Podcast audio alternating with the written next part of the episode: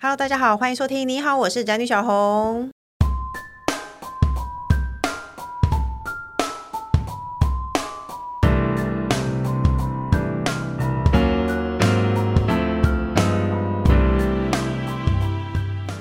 今天主题是性骚扰事件频传，身体的界限要怎么判断？端午节到了，你要怎么应景呢？ 今天的最近的性骚扰新闻沸沸扬扬，大家应该多多少少都关注到这些事情。那看完这件事件，看完这些事件以后，我觉得性平真的有非常多需要努力的空间。那除了这些受害者遭遇让人非常揪心之外，我觉得身为一个妈妈，因为我听到很多女生的妈妈会说，我要教小孩自保，我要教他们一些防身术什么之类的。可是身为男孩的母亲，我也会心里想着，我到底要怎么样教小孩呢？我真的非常的苦恼。所以呢，我们今天邀请到虽然不是教育专家，但是我认为他是一个话匣子很大的性平斗士。我们欢迎读书人李平遥小光。大家好，我是小光。还有接下来就是，我觉得我性平指导路上的绊脚石工程师。 Hello，大家好，我是绊脚石。 对工我程，师我先跟小光说，为什么我觉得他是绊脚石？你知道，我老公很喜欢跟我儿子玩一个游戏，我儿子很喜欢别人搔他痒。然后呢？可是他就会叫他爸爸搔他痒，以后他就会说不要不要不要，然后他爸爸就会不停的继续搔他，继续搔他。因为我们心里都很清楚，他其实就是喜欢别人搔他痒，他觉得这样很好玩。可是我每次看到他们玩这个游戏，我就会眉头紧皱，我就会阻止他们，然后我就会跟我儿子讲说：“你说不要，别人就会不要。如果你喜欢这件事情，请你不要说不要，然后你也要记得，别人说不要。”他就是不喜欢你这么做，嗯请你停止。然后我也会跟我老公说，他说不要你就停，你要让他知道，任何人说不要就是要停，你不要在那边口是心非。 然后他们俩就会一副说：“哦，我真的是一个很扫兴的人的样子。”可是你觉得我有错吗？我觉得没有， 对 啊，是不是不要就是不要？可是我觉但得是我觉得还有个状况，就是老公跟儿子在玩上面有共识，就是当儿子在这里面说不要的时候是不要的时候，那说不要的时候是要的时候，那他们可能要找一个新的词来代表不要。是什么？它很像你觉得 BDSM 要有个 safe word，、哦，就是那在一个游。戏的过程里面，对，我觉得他们俩心里都清楚，他说的不要是他想，可是问题是我儿子后来就有发生过，他跟朋友要玩打架游戏，结果他同学说不要，他还是打了他，最后就被投诉了， 因为他我觉得他搞不清楚这件事情，会让我觉得很害怕。对，那你会不会觉得台湾很多男生最近的性骚扰事件，不管在艺文圈呐，或者政治圈呐，到处连环爆，媒体圈，而且都很多是我们耳熟能详的人，而且你会觉得你从小就很尊敬他。对，你会从从小会以为你很尊敬他的那些人，结果都做了这些事情，你不觉得跟他们听不懂不要也有一些关系吗？我会觉得小孩子弄不太清楚那个距离感，而且像小红刚刚说，你很担心，但嗯我觉得只要有一个会担心的妈妈，这个和儿子应该就会就会长得比较好。就等一是下，那我没有办法把这个字改成，我就叫他说，那就讲不要停 之类的。也是好可像以啊。可可以，就是我觉得他要先让他练习，就是言行要合一吧。对啊，没对错，，就是他说这个意思，其实真的是这个意思。但我觉得那个小孩是一回事，就是小孩在游戏之中，就是小孩就需要被教育，需要有成人跟他讨论嘛，用这种和平的方式讨论。嗯，但是我觉得刚刚你讲的那些，就是最近连环爆出来的很多人，对我觉得他们不是不知道不要、欸，他们就是仗着他们自己的权势，他们我觉得他们一定知道。而且为什么他会觉得别人不会讲出来？对，然后跟如果他真的是不管是酒后乱性，或是跟人家独处的时候，就分不太清楚分寸。那为什么这些异男们没有对男孩子们做这些事情？哦，你是说他喝懵了，他对应该他喝会懵，对啊就算进来的一个男服务生，他也会对他毛手毛对脚。，照理说应该要是这样吧。没有哎、我跟你讲，我们今天讨论到这件事情，我们有找断片大师王小姐， 而且是非常会断片的断片大师。她说断片也可以叫 Uber，可是断片 不会做，除非你平常没断片的时候，你就想对人毛手毛脚，对不然你并不会断片的去做这件事情。因为你的意酒思，是说断片没有性欲吗？因为不酒我觉精应得该是欸压，我就是觉得让你是平欸常被压制的东西打开了。对，哦没错，你平常一定这样想，你想做嗯这件事情，然后你借着一点酒意，而你没有真的真的到断片，你没有疯成那样，对，对，你就想做了，然后你。如果你被发现，或者是你真的被人家严词的拒绝，你就说没有，我喝多了。对，可是为什么会还是有办法做一个选择嘛？嗯，对啊，为一什么定是为什他么们还故意是的他心里还是有个盘算，做出这个最后的选择？我其实心里觉得他应该有盘算，不可能忘记。因为我有问，过会断片的朋友，嗯断片就真的是断片了。嗯对，就极限就是叫 Uber 回家，嗯，对，然后跟睡着，应该是断片，你会做出你在轨道上的事情，对对。可是对别人毛手毛脚，其实是轨道外的事情。对，那就是你压制很久，然后你想要借，那就是借酒装疯而已、啊。嗯没，错，那就是借酒装疯，真的不要原谅这种人。可是呢，有人说女生人生一定会碰到一次性骚扰，你觉得最根本的问题是什么？我觉得就是，我觉得可能因为现在呃性别平等教育的关系，我觉得这一切变成。呃，其实大家都有遇到，只是现在的人知道可以讲出来。嗯，那我觉得会碰到原因，其实很根本还是那个性别平等教育的不足啊。就是为什么大家觉得可以做这件事情，然后现在有很多男生是受到性骚扰的嘛。嗯，对，就是就是在不管是权势或性别不对等之下，就是女生很容易被当做是一个一个非主体性，就怎么说被当做物品对待好了。嗯，对，所以在这个状态之下，我们觉得我呃大外人觉得可以对他做出一些事情，嗯，所以他其实还是根植于这个不平等。例如说，可能你开始在公司工作的时候，如果有客人来，谁要去泡茶？哦，通常都是女生，通常是，女生嘛，。对，然后要做要做各种服务的东西的时候，通常是女生，对。是，然后这个这个不平等其实连连现代科技都有，就像我们现在很多的那个 AI 语音服务，我们都预设那个声音会是女生的声音，因为这是一个讲述的服务的声音。可是如果你看一些呃宣传影片，如果它是一个科学性的、医疗性的，它有时候会出现男性的声音，嗯，就是权威的声音是男生，可是服务的角色、帮助你的角色会是女性。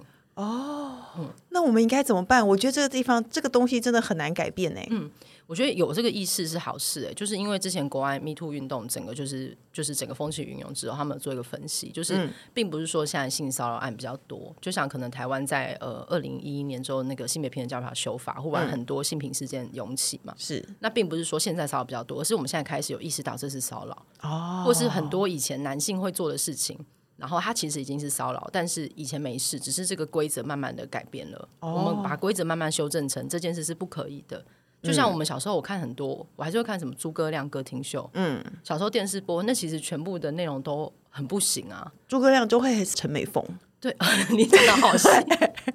他在我印象里就是还有一些马士利。一些大人，然后被对被摸腿，被干嘛？哦，对，然后你就会觉得好像很正常，一个男生对着一个男性对着对女生评头论足或，是然后过看年他的穿脱对对对多低这 样。对，然嗯后嘲笑他，然后过年有很多那种皇帝选妃的特别节目，说张飞你看前几年也做不下去了嘛，因为我们时代在进步。 哦，对，然后这几年有很多这种综艺节目主持人会，他们还是会讲出很可怕的言论，啊其实会啊，其实是一直延续，只是我们的意识越来越起来，我们知道这件事情不行。哦，像我们年轻的时候，刚出社会的时候，很容易遇到男主管没事搭你肩，我没有遇嗯或过，是手 手放在腿上，我也没有他好像都觉得这些事没有我我震惊的是手我。放腿上有点夸张放在， 哪，就是哪如果坐在，他就放放在你的可能膝头这样，哦，为什么他应该放在他自己的腿上，他就他就会把他手放在他你的不腿知道是上，他的腿吗？他也不见他可能他不知没有道感那他是没有车那不是他的他腿没，有咨询力， 我不知道 没，错。我不知道。可是很年轻的时候都会遇到这种事情啊，嗯我觉得那然后那个所时以候你有遇过吗？有，我有遇过。我觉得女孩子一生中好像多少都会遇到这种事、哎，你你不知道他有遇过，我不知道他。那你有遇过？吗？你说别人被弄我吗？对对对，被主管不管男性女性做奇怪的肢体碰触，没有哎，没有，没有，对啊，嗯因为我没朋友。啊她也没有主管。所以你之后会做出个机械手臂，但在你工作的时候摸你。 哎、我有，我 我有，摸他，我有想过，会不会是这个男的他本身就喜欢搭人的肩，但是他搭到男生的时候，男生没有感觉，但他搭到我的时候，我会觉得心里不舒服。 我觉对得，这我说我还会这样想、哎，你不对觉得这样子这个被害人的那个思想也太过太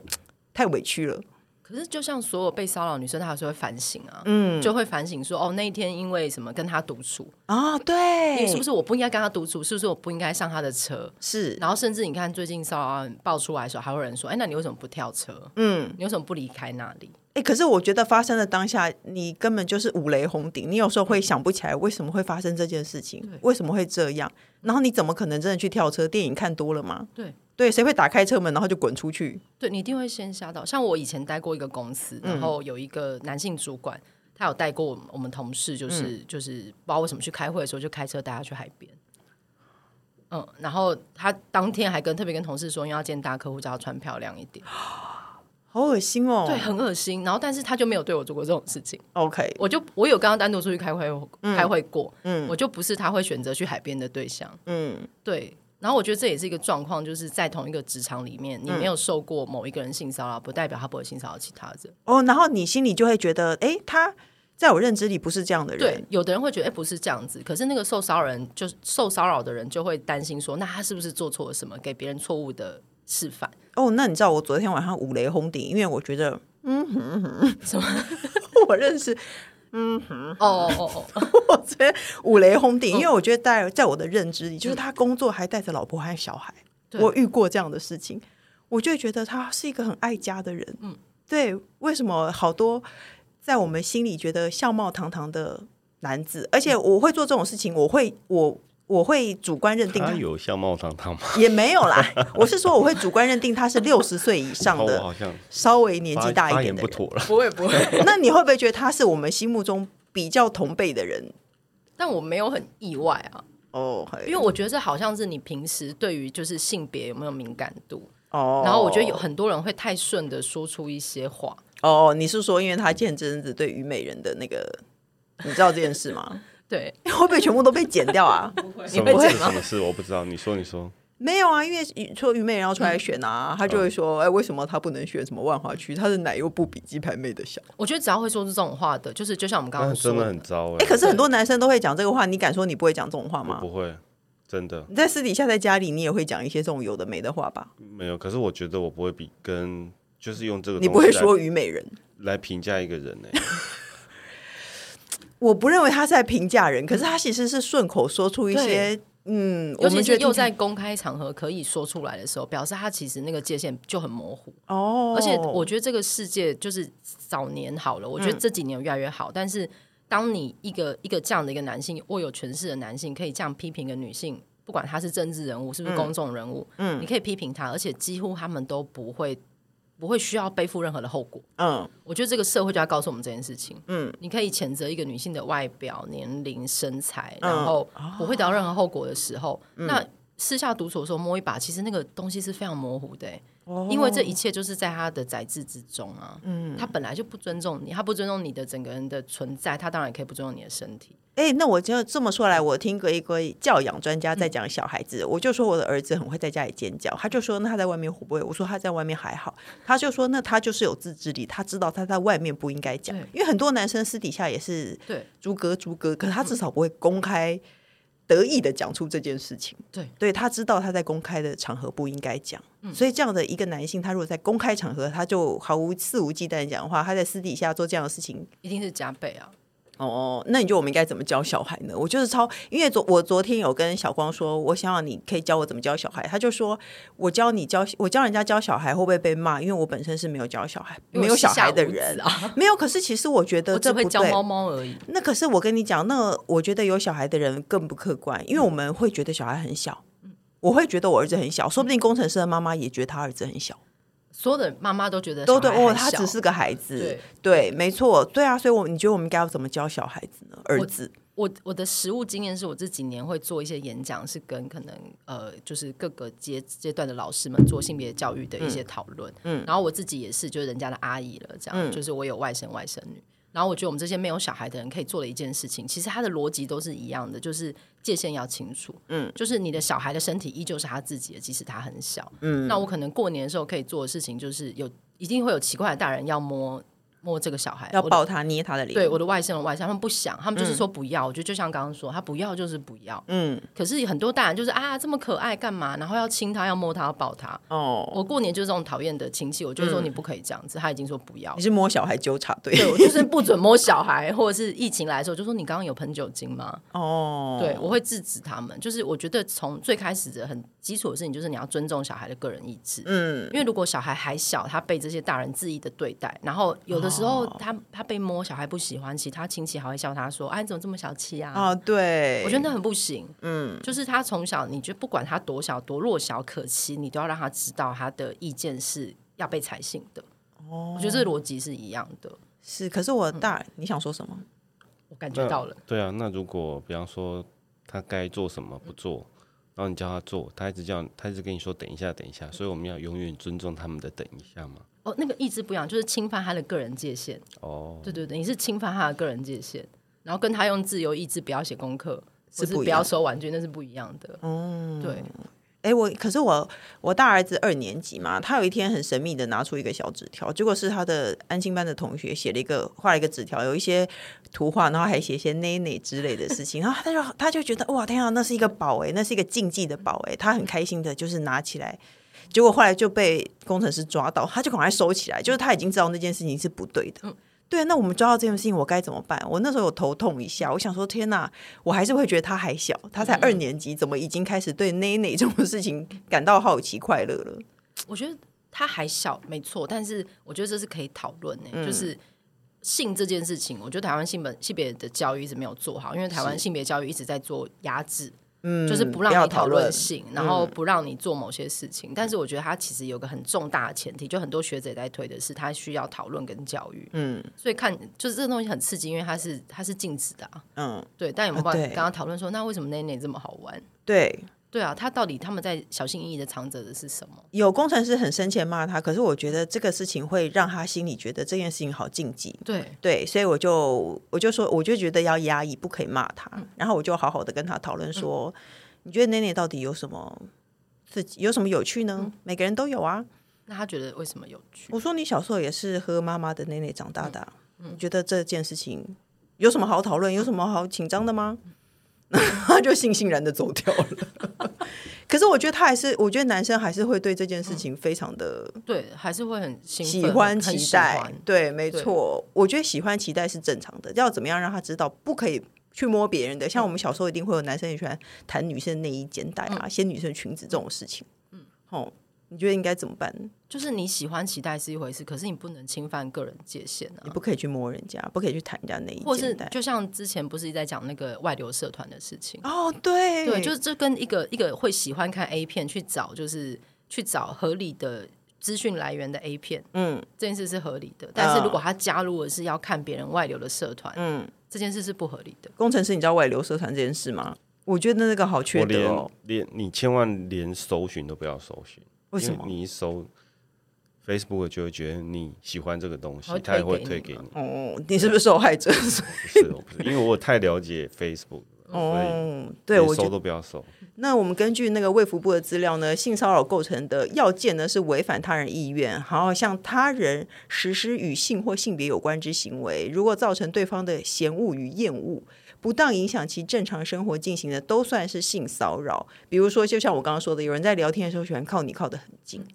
或者是说拉人家的手啊，都算是性骚扰，或者是说开性别玩笑，像以前以前会说娘娘腔、男人婆，只要对方觉得心里不舒服，都会告造成性骚扰。然后网络还有一些直男说：“那我以后都不要生活啦。”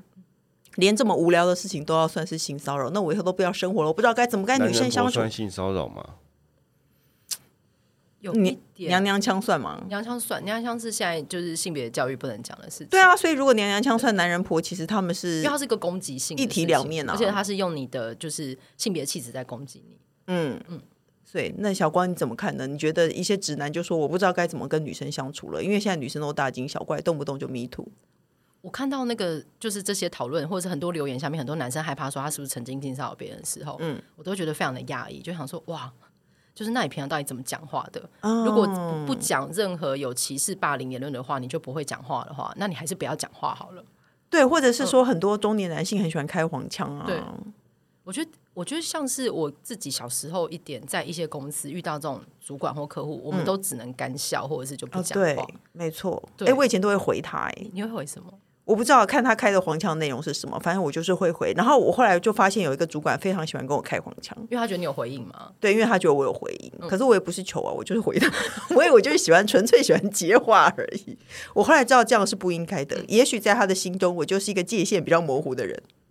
我我觉得我小时候，因为可能整个公司都是女生，只有嗯我一个是比较中性的女生的时候，嗯，她有就是有时候遇到这种男性主管或是客户，他们会觉得我跟他们一伙，想要我回应他，哦，对，嗯然后我后来都在练习，说我什么话都不要接，我就让他感觉到这个尴尬的沉默。哦，就让他觉得尴尬。嗯对，就是这个笑话不好笑，因为我、我当时还小，我也没种跟他说这金牌球，嗯，我只能看着他。所以现在就直接跟他说超难笑哎。我我现在可以，但我我小时候不敢。哦，对，其实我觉得很多问题就是小时候不敢，比如说你小时候在公车上摸一把，你被摸一把，你也不会大叫，因为很多人都说，那你为什么不走？可是当下其实你真的会吓到，因为我觉得整个社会的那个气氛跟一直以来的习惯是把这个就是结论的指向导向这个受害者，就你而且不舒服干嘛不说？而且我们也不会跟父母讲哎、因为我小时候被骂在学校嘛遇到变态，我也不会跟父母讲，我也不知道该怎么开口，好像是不对的事情。因为我觉得整个台湾社会会把性当做一个禁忌啊，就是你讲这个是会被骂的。嗯，对，这可能很像，就是这个女女生的身女生的身体整体都是被一个用一个比较次等的方式去看待的，所以可能小时候你甚至女同学月经侧漏好了，嗯，它也是一个会被嘲笑的事情。哦，对，就所有这些都会被嘲笑。然后你跟父母说你今天被摸了、被骚扰，嗯然后妈妈可能会觉得这个有时候会出去，哎、就让人家知道这件事情好像是坏事。我们一直嗯会意识到，就是女生即使是我们是受害方，但是嗯我们受到性骚扰或是更严重的性暴力，我们都觉得说出去是丢自己的脸。嗯，可是对其实反过来，应该是对方不应该做这件事情，他本来就不应该骚扰你，他本来就不应该做其他的后续的暴力的事情。对啊，我觉得最基本上是为什么你做的糟糕的事，结果是我过得这么不好，对心心不会心安理得的，不心安理得的竟然是我，对，但我但觉他得竟然觉得无所谓。对，但这条线你看在，尤其是今年这一波运动，其实对前几年还一直默默的在往某个地方拉近。嗯，所以很多人就说：“哦，我就是大直男，我怎么样？”我会觉得说：“哎、他们在丢其他直男的脸哎、因为我也认嗯识很多很端正的直男，工程师也是一个不会开这种玩笑端正的直男。嗯，对，我觉得是丢丢诸位直男我的只有脸，在某某一些人面前会开，但是在朋友面前，我觉得他有一不会不个会，他如果如果是一些熟朋友，你们有一定的对互信基础，没错你开一些很打妹的玩笑，我觉得互相是可是以可接以，受大家的也会觉得好笑。可是这因为最近的事情是发生在很嗯多稍微你觉得德高望重的人，没想到他竟然做出这种事情。可是他不会对其他德高望重的人开这个玩笑，他就是对对年轻女学生，对那他还是选过的啊。没错，没错，他就是选软柿子。对，然后就是吃定了这些学生不会说，或是说出去没人相信他，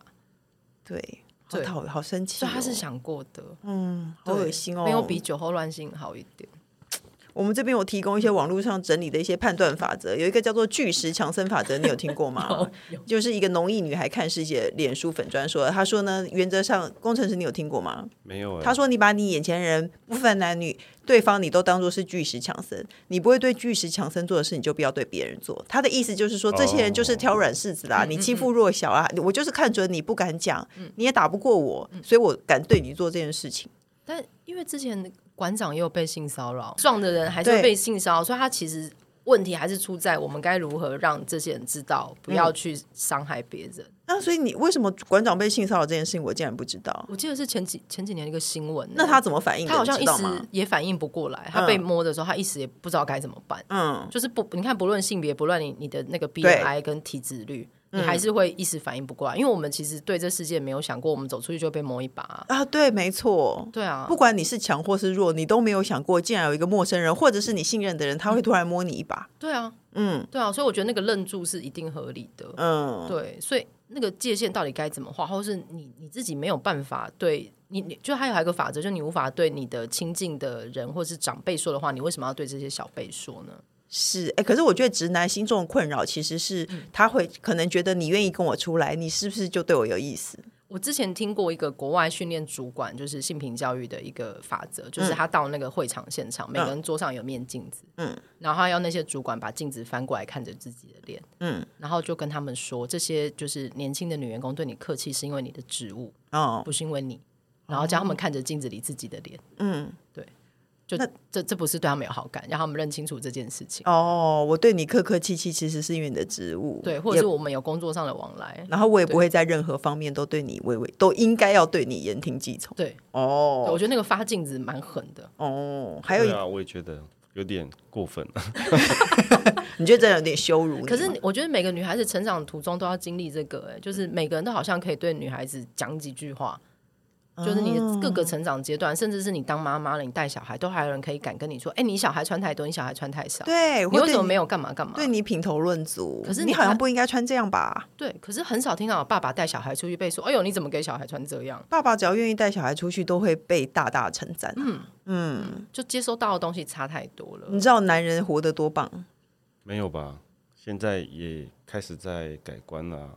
我觉得这一代对的啊男性，你们就是已经对啊是那对啊个、对啊就是父权红利的点数在变少的那一代，真的嗯可是还是活得比男女生好了。对嗯，对，我点觉得数还有变啦少还是有啊对对对。嗯，还那有我是不是应该趁点数还没有用光之 前，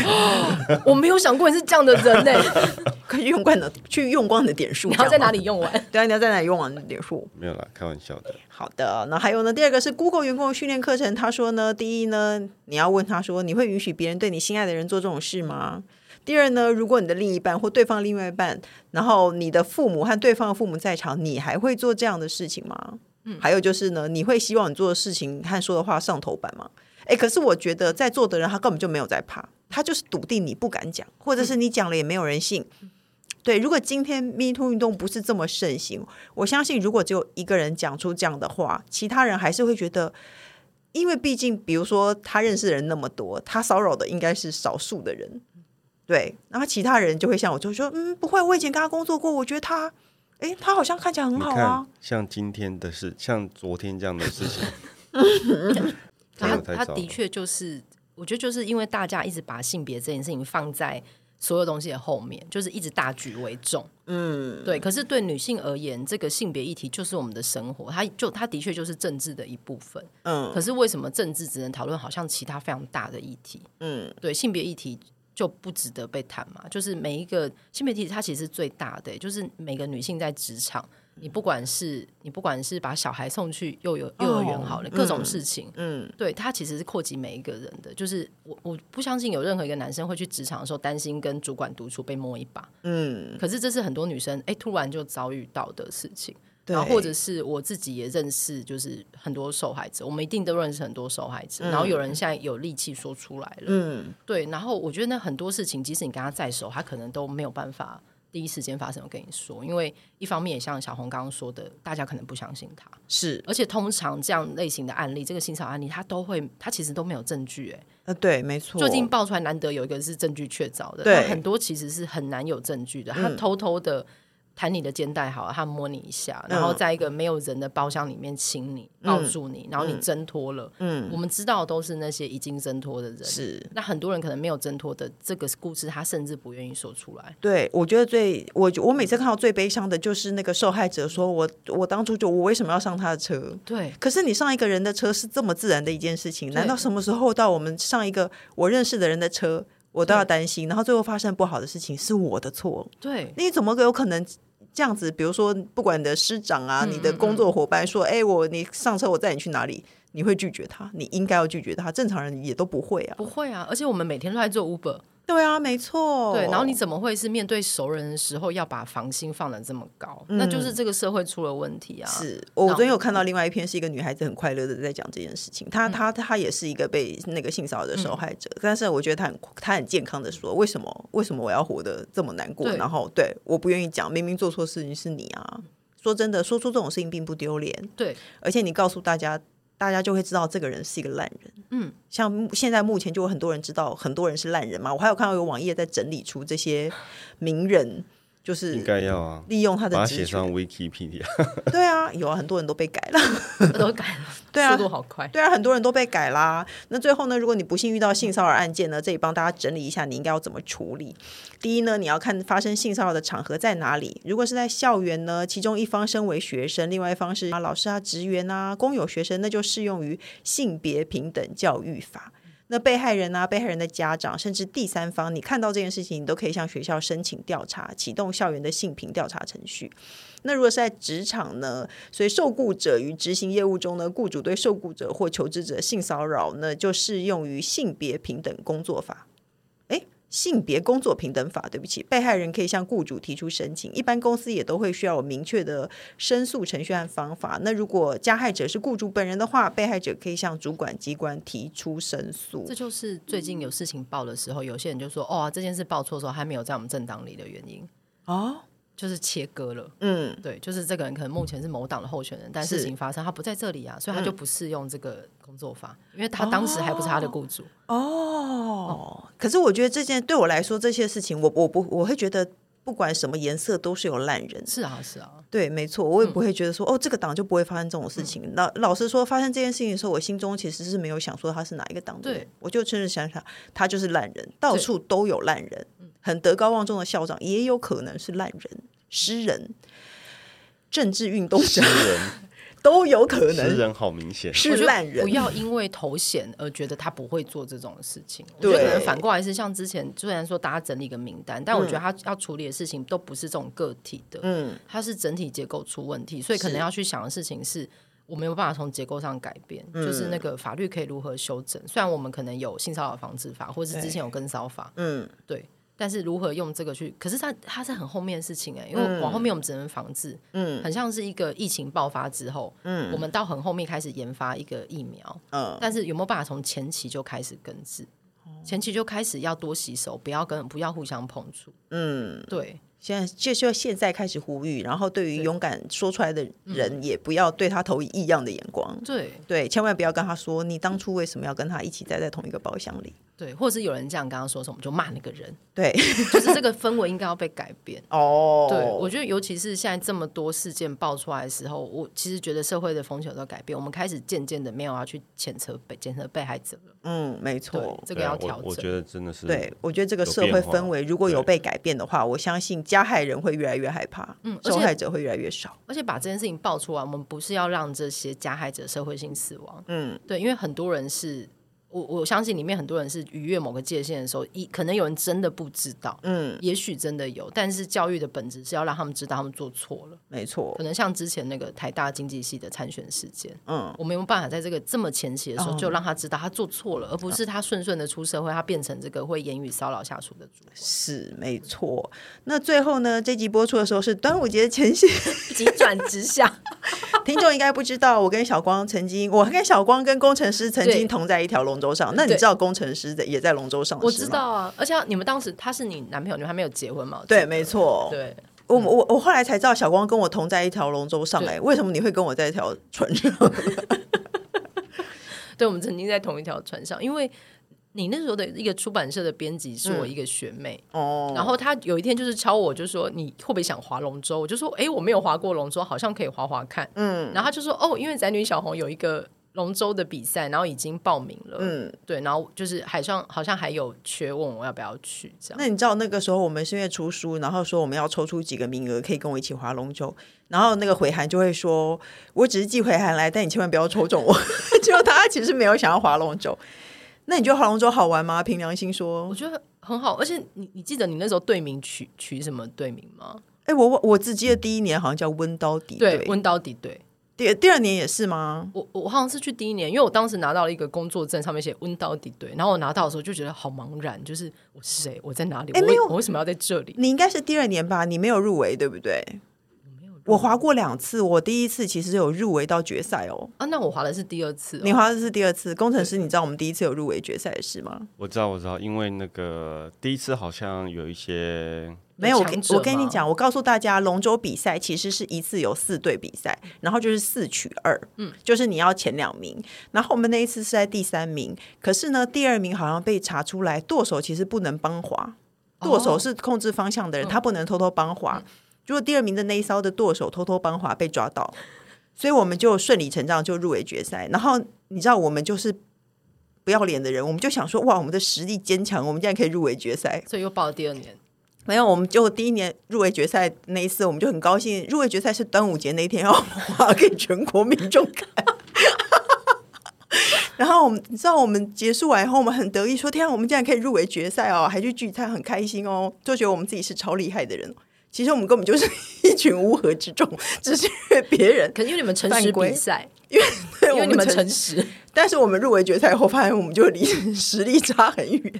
离人家超远超远呢、我我们那一次滑的时候，我还记得有好几次练习都什么早上五点半在新店溪哪里集合，在很奇怪的地方集合，对不对？我们那时候练习了两次还三次，我只是说两次嗯哦好吗？像两两三次，我参加到两三次，然后我记得我每天出门都有一种我为我为什么在这里，对然，后我都有一个断片感，就是下一秒就是我就拿着拿着桨站在河边， 然后还行前还一直被叮嘱说不能掉桨，因为掉桨直接去直接被弃权嘛。哎，你看我们都没有要求成绩，我们只说讲不要掉，对你我只手只要抓紧我就。还记得工程师那时候很凶， 我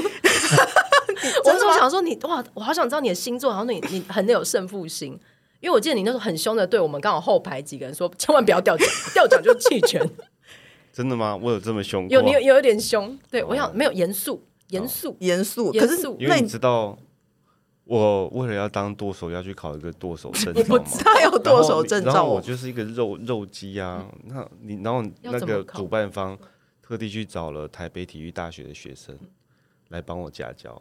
因为一开始他找了一个，他一开始找了一个剁手，然后那个剁手看我那个样子，就一直在嘲讽我，一直在嘲笑我，但是我他他完全不知道我是什么样的人，我是你是什么你样是的什么样的 人？你说我连我都不知道，就是我如果想要完成一件事情，不管那有多少嘲笑，我都不会管会做他到。这对，然后那个人就一直嘲笑我，但其实我不在意，我还是要学。然后，但是同行的那个有人看不下去，他就只好去找另外一个人来教我。嗯那你知道他以前都没有办法回到岸上，你不知道，你知道船的方向其实是舵手在控我知制，道，因为两边的人力，如果像我们这种乌合之众，我们的力道一定，我们的船都会一直原地打转就不平衡，对，对就会原地一直打转。如果不平衡，就会原地打转，然后我们都回不到岸上。他那时候是舵手，他也不太会掌舵，所以我们时间到了，我们都回不去，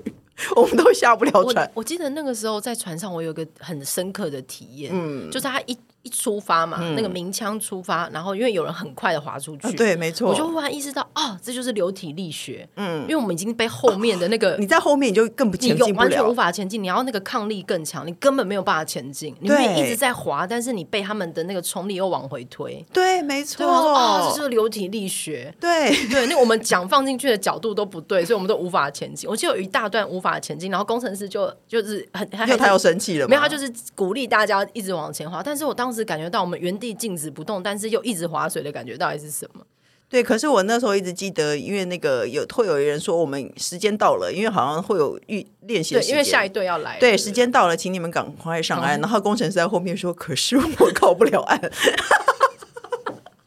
我到现在都还记得这句我话，至今有人问我要不要去划龙舟，我都会拒绝。 我觉得很有诗意。他说：“可是我靠不了岸 我觉得这个很美诶、你是不是要做一个这个？”这件嗯事情这是很我美说文人才会踩进这个这种奇怪的坑， 这样。我觉得这句话很美，就是你对啊真的有这个意志力，可是你就是靠不，啊他就是靠不，了岸，然后他还勇于的说出来，而且他还是剁手，对，没这错，真的是好迷茫哦。所以我 们就要告诉大家，不管发生什么事情，你勇敢的说出来。 我觉得好像说出来会好一点，因为大家会一起跟你就理解这个情绪，对，我没们就一错起害怕，一起上不了岸。对，没错。嗯然后就是 我那们今就天无止境的滑下去的意思吗？没有，这就是人生 啊！对啊，你说出来，你就会有伙伴。可是你知道，大家站在你这边，大家也理解你的情绪，大家理解到你为什么会这样，而且我觉得愿意陪你一起努力。愿意示弱的男孩子是很迷人 的，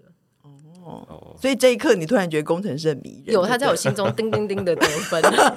就是能够示弱说哦，我我做不到，嗯我觉得这很迷人，因为很多男生被教育就是要盯着，不对哦，没有对这件事情。哦能够示弱，我觉得很不错。 OK，好了，对今天结结局就是意外的发现工程师一个迷人的男子， 希望你有这种感觉哦。那我们节目最后一个单元叫做“笔友青红灯”，我们要一起解决网友问题。他说第一次煮咖喱饭给男友吃，用心摆盘，而且在厨房开火闷热了一个多小时。然后呢，他说他很羡慕我家厨房有冷气。他说他一进来看到半成品摆盘，就说可以打颗蛋吗？吃到一半问他说他说可以讲评这顿饭吗？我说不行。哦，对，我知道很多男生会说可以说实话吗？哦，好讨厌哦。然后这个女生已经说不行了，她就说听听看嘛，以后可以改进啊。但我坚持不想听，她也就没说。吃饱饭后，她又问我有没有甜点，应该要有甜点啊。于是我很火大，问她说你要回家了吗？很想赶紧送她回家，也不想再跟她说话了。从头到尾一句没有一句感谢夸赞，只想说出她自己的需求及想法。请问我是太容易生气了吗？虽然我们现在也分手了，她是婷婷。就是她男朋友，她做菜给她男朋友嗯吃，结果她男朋友只会嫌弃，而且说哈怎么会没有什么什么。这对是教学评鉴吗？哎、可是我儿子也会这样子哎、比如说我都已经做好一桌菜，他会说哈，今天没有汤哦，嗯我就会超火哎、我就会把他骂一顿。可是你觉得这样是对的吗？我觉得他还小，如果长大，我觉得就可以反向叫他换他做饭，哦，就是你下次你来做。对，你来做做看，这样子、让他知道发生什么事情。那有你觉得如果一个男子他说成年人吗？对成年人哦是成年人，我可以说实话吗？很多男生会这样啊，嗯你知道这种很多白目的直男会说，哎、我可以说实话吗？然后说出来都是难听的话。可是他们因为他们都没有看见别人的付出啊，嗯，就是我觉得这是一个很没有同理心的时候才会说出来。我可以说实话吗？或者是我讲话比较直？啊，对，对没那错那你，想不想知道他煮的第一顿？第一顿我想东西我想知道，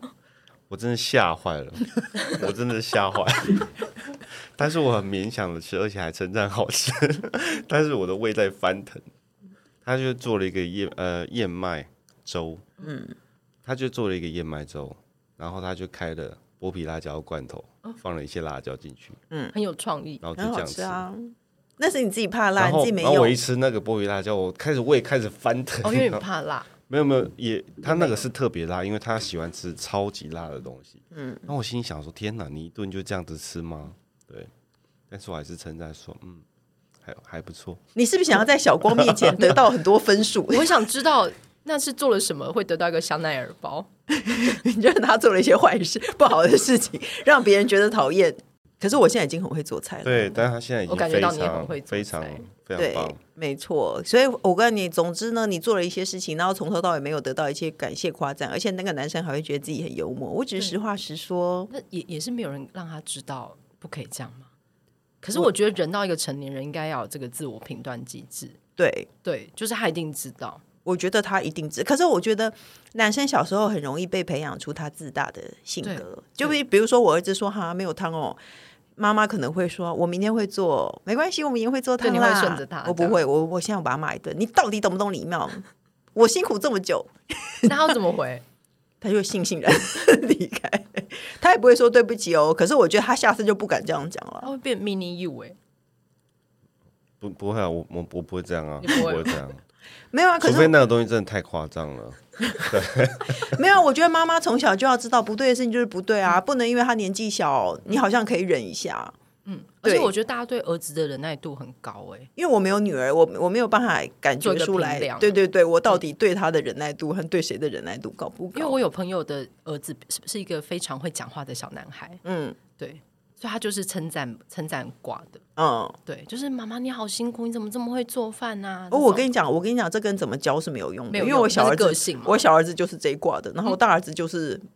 啊，没有什么，啊，没有什么那一他们挂自己的，会分组这样，我也不知道，所以我觉得这其实这个好像跟教育没有关嗯系耶、有些是个天生的个性这样，可是你可以做到，就是他说的不好听的话，你就勇敢的骂他；他做不嗯该做的事情，你就要指正他。可就世界上每个人个性都不一样，可是嗯他们大家还是知道有一定的道德标准跟、嗯跟那个犯法的线在哪里，其实大家都知道，嗯，对，就至少可以可以让他们知道那个线在哪里，跟长出同理心也蛮重要的、欸，对，我觉得对同理心也不知道怎么长出来了。对，而且那种男生就是他们还是会交到女朋友，然后女朋友还是会自我反省，对然后还写信问你说他是不是做错了什么，对，为什么？嗯，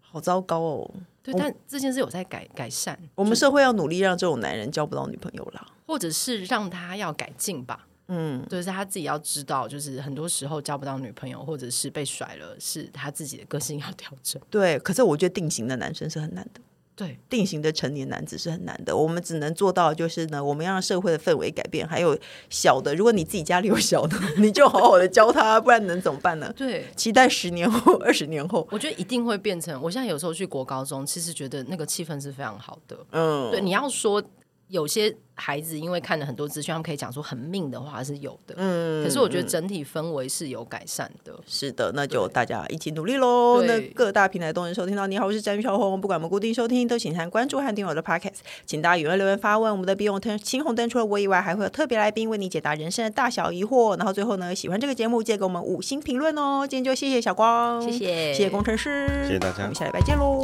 拜拜拜拜。